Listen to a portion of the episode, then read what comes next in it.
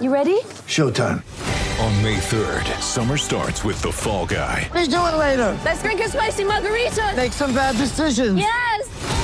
Audiences are falling in love with the most entertaining film of the year. Fall guy. Fall guy. Fall guy. That's what the poster said. See Ryan Gosling and Emily Blunt in the movie critics say exists to make you happy. Trying to make it out? Nope. Because I don't either. It's not what I'm into right now. What are you into? Talking. Yeah. The Fall Guy. Only in theaters May 3rd. Rated PG-13. Get ready for the greatest roast of all time the Roast of Tom Brady, a Netflix live event happening May 5th. Hosted by Kevin Hart, the seven time world champion gets his cleats held to the fire by famous friends and frenemies on an unforgettable night where everything is fair game.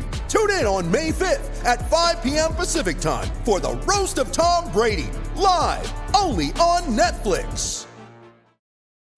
When you need mealtime inspiration, it's worth shopping Kroger, where you'll find over 30,000 mouth-watering choices that excite your inner foodie. And no matter what tasty choice you make, you'll enjoy our everyday low prices, plus extra ways to save, like digital coupons worth over $600 each week. You can also save up to $1 off per gallon at the pump with fuel points. More savings and more inspiring flavors make shopping Kroger worth it every time. Kroger, fresh for everyone. Fuel restrictions apply.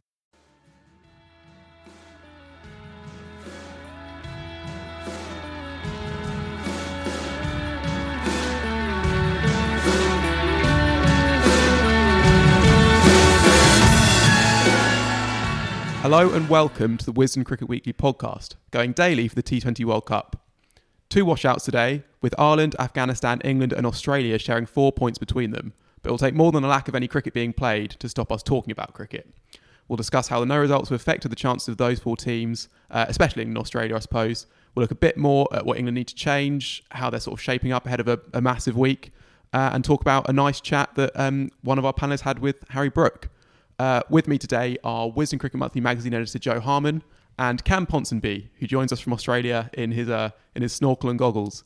Uh, Cam, a winter in Australia, sunning yourself, watching some cricket. Has it been everything you dreamed it would be so far? Absolutely. I actually, I, I genuinely don't know how much cricket I've really seen now. Um, I had a nice time in Geelong.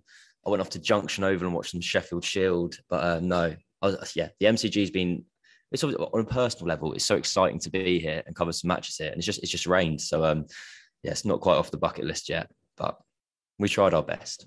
Mm. Right then, England nil, Australia nil. Uh, another T20 World Cup thriller with the rain just beating the MCG ground staff. Joe, which of the two sides do you think there's no result benefits? Um, I would say, on balance, probably England.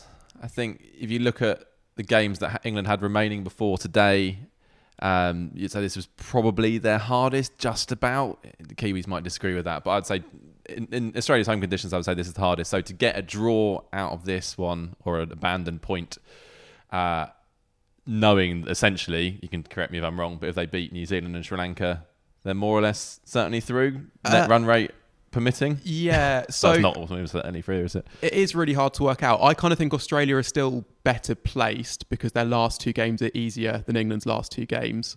But if England win those two, which you know they're well capable of beating New Zealand and Sri Lanka, then they'll be at least tied on points with Australia, and then it'll be down to net run rate, and their net run rate is currently better than Australia's.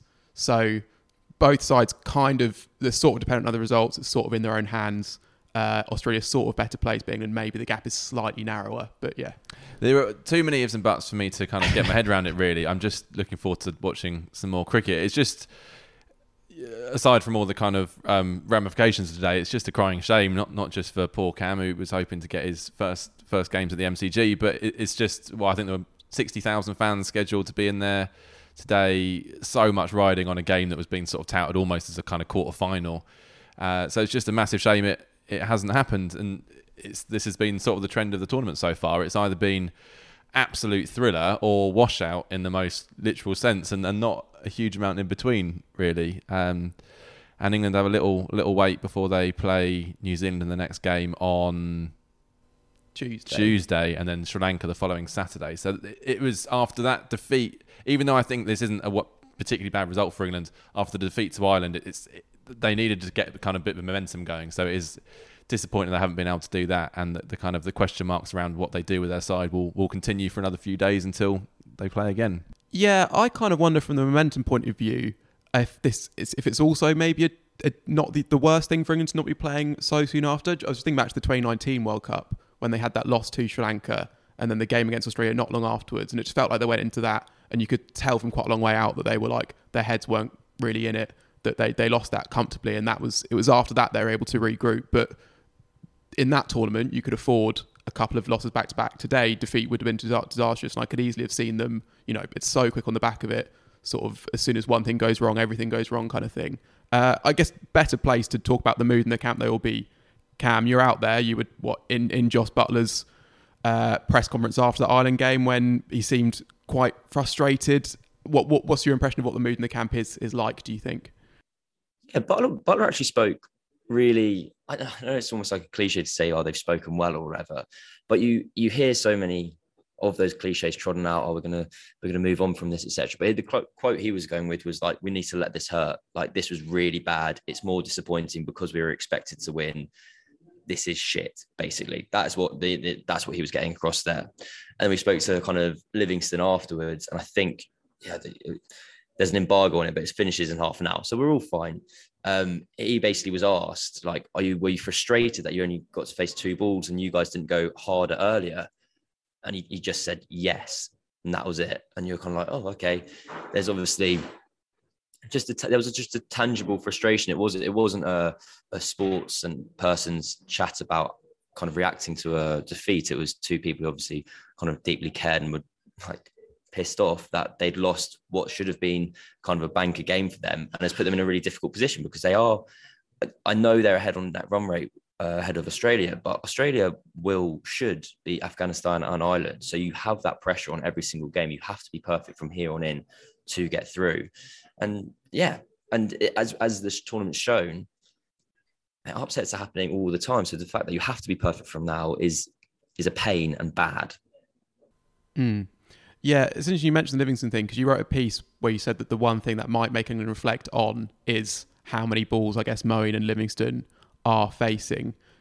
Do you think? Do either of you think there's much England need to change? I guess Stokes at number four looks like being the call that will define England's World Cup one way or another, doesn't it, Joe? Yeah, this is obviously a conversation we've been having quite a long way out from the World Cup, and the dynamic has shifted because Stokes has bowled much better than certainly I expected. I think much better than a lot of people expected. So now it's not really does he deserve his place in the team. It's where do you put him? Uh, and Malan Stokes three four obviously was a mistake, and I think Buttler has pretty much acknowledged that since. The question is: is it a mistake in a full twenty over game that that runs runs its course, or were they just unfortunate because they didn't get to put their strategy into play because the rain came down at a, a, a kind of a bad time for them? My feeling is that it just doesn't work. I, I, just think it's not the best use of their resources. They've got it reminds me a little bit of how India have got stuck in, in the past, and that they've got all these good players, but almost reputation comes above kind of uh, ability now. And I don't know if Eoin Morgan would have fallen into this trap in the same way. I think he might have been slightly more ruthless and said, "This is what we need at this particular time. We're going for it," rather than Stokes bats four because it's Ben Stokes. It feels a little bit like that's what's going on with the England side at the moment, and it'll be fascinating to see what they do against New Zealand. I guess it, you know, it depends what the pitch is looking like. It depends if they're chasing a target, how big that target is. But if they're thinking we need to score 200 plus, I don't think Malan three, Stokes four is the way to go about it. Mm, yeah. Um, away from today's lack of action, Cam, you had a nice chat with Harry Brook earlier this week. Yeah, it was. It was um, I spoke to Brook yesterday, and he's he's really got like a touch of the geniuses about him. Where I, I, I was asking him about basically playing the scoop against 90 miles an hour. And he went, Oh, yeah, well, it's just fairly self explanatory, really. You just kind of shuffle out the way and put your bat out like a pancake, and then it goes to six. And I was like, Yeah, sweet. That's um just answered everything for me. Thanks very, thanks very much, Harry.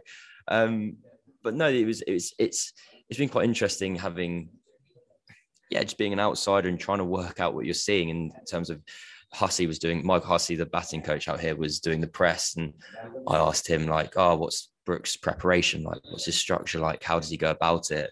And he was telling me, oh, he's incredibly structured. He has his certain throwdowns. He has his front foots, back foots. He's always got something in the nets. And I went and watched England in the net, and I swear to God, it just looked like Harry Brook was trying to hit every ball as far as he could. I was like, what? Like this guy's just trying to whack it. And I asked Brook about that with the greatest of respect. I was told you had like a, a very structured routine and you just hit every ball for six. And he was like, Yeah, but where did I hit the ball for six? It went straight and over square leg. And I was like, Okay, right. So yeah, you were practicing something. I was just a bit taken away by the by the whole scenario. But it, I think it's it's interesting what he was talking about how you have to vary your uh, game depending on where you play T20. His a kind of line he has about 2020 cricket is um, low risk, high reward, which kind of is at odds with what potentially where the game's going and potentially where people think about it, which is go you can go harder than you think you can. Try and hit every ball for six. You've got 10 wickets and 20 overs. And him having a very batters mentality of no i'm going to win the game. And how what's the best way that i can win the game and get this sorted? So he kind of in previous interviews he's spoken about being frustrated that he's got caught on the boundary after having hit a six. He's like did i need to hit that? Or could i have knocked my twos? And that's a big thing he's talking about in australia is the big square boundaries. Um, using the sweep shot and making sure that you're trying to hit, you're trying to hit it between kind of deep mid wicket and deep square leg, or if there's a backward square leg. So you know that if you get it wrong, you don't get it, you, you're still getting a two basically, and you're kind of you're trying to hit these pockets of the ground where your maximum reward is a boundary, but your minimum reward, which is still a safe option, is one or two. So yeah, it was. It was, it was really nice to chat to. It was funny in that the first thing he said, he just went, "Oh, the weather is shocking." That was it. I think that's that's kind of the tone of. I can't. I really can't emphasize how damp this city is. Like we were never, ever, ever going to play cricket today. Um, after the England Ireland game, the players were talking about how the outfield was a rugby pitch, and then it's had two more days worth of rain on it. And you can see, I can see from here where like the tractors come on and off the pitch. There's tractor marks. There's like it's it's so damp.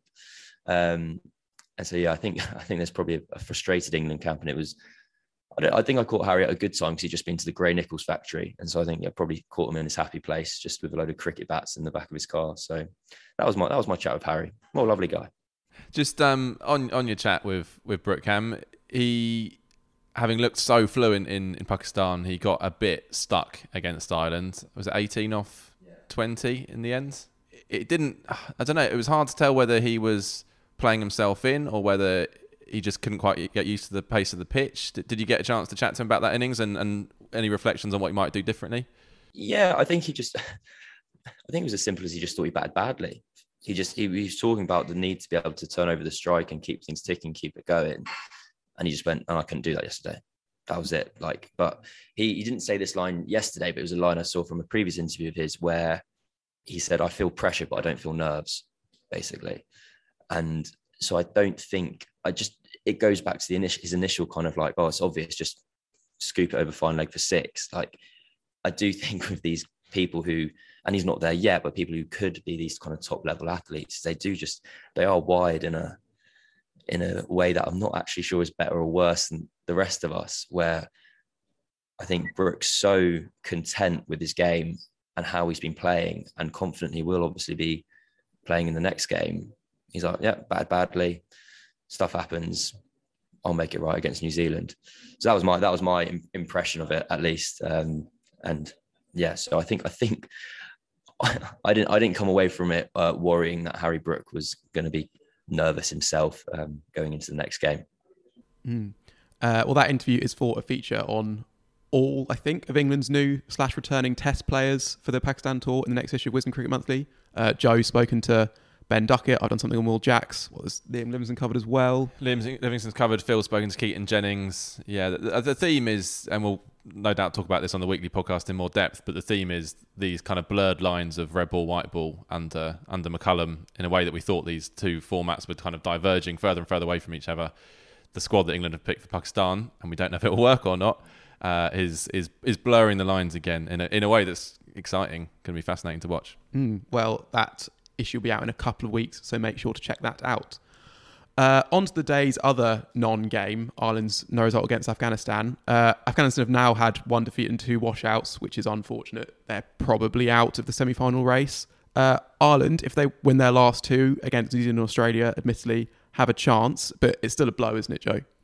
It is uh, for Ireland in particular, having kind of coming off the high of that England win and historically they've got a horrendous record uh, in T20 against Afghanistan. They didn't win for a very long time, but they actually beat them 3 2 in a really good five match series in Ireland this summer.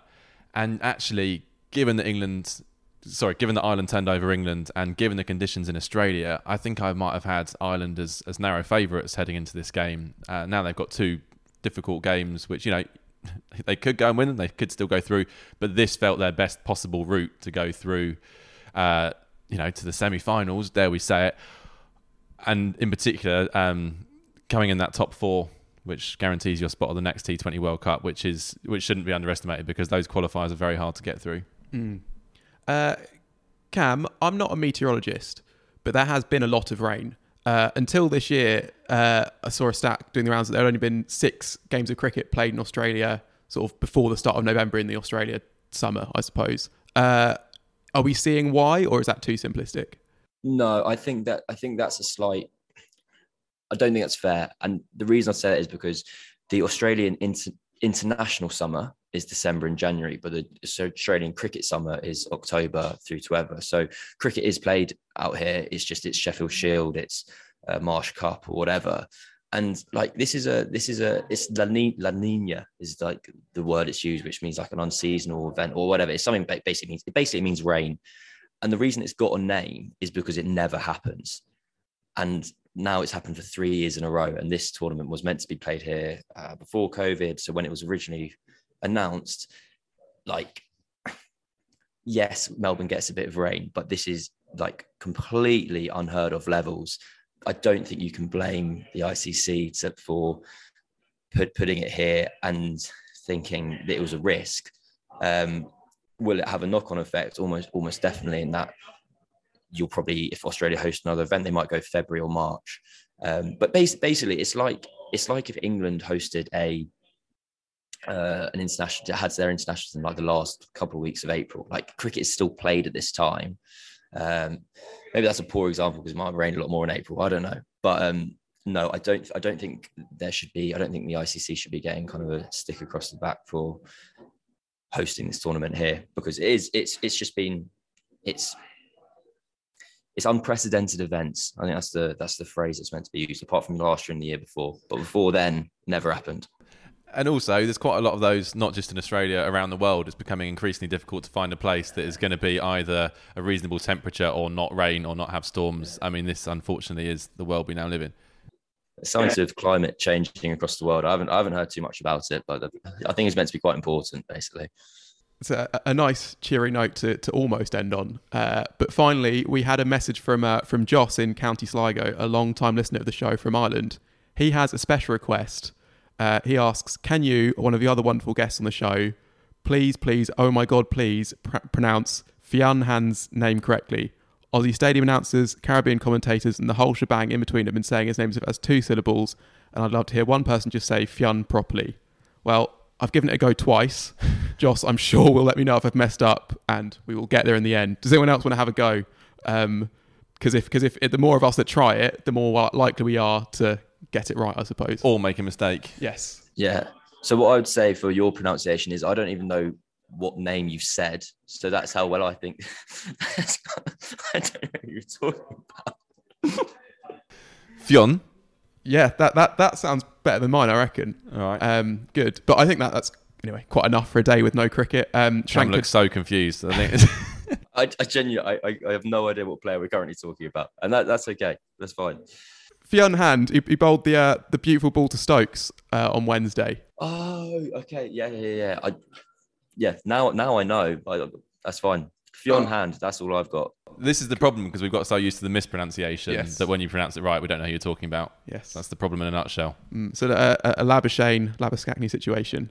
Uh, anyway, that's quite enough for a day with no cricket. Uh, Sri Lanka take on New Zealand tomorrow, an important game for, for both sides. Obviously, still in semi final contention. Only one point separating what first and last in that group. So it is nicely set up, even if it's a shame that it's the rain that sort of got it in that situation. But anyway, come back then for discussion on that game, and I'm sure plenty of other stuff too. Thanks for listening.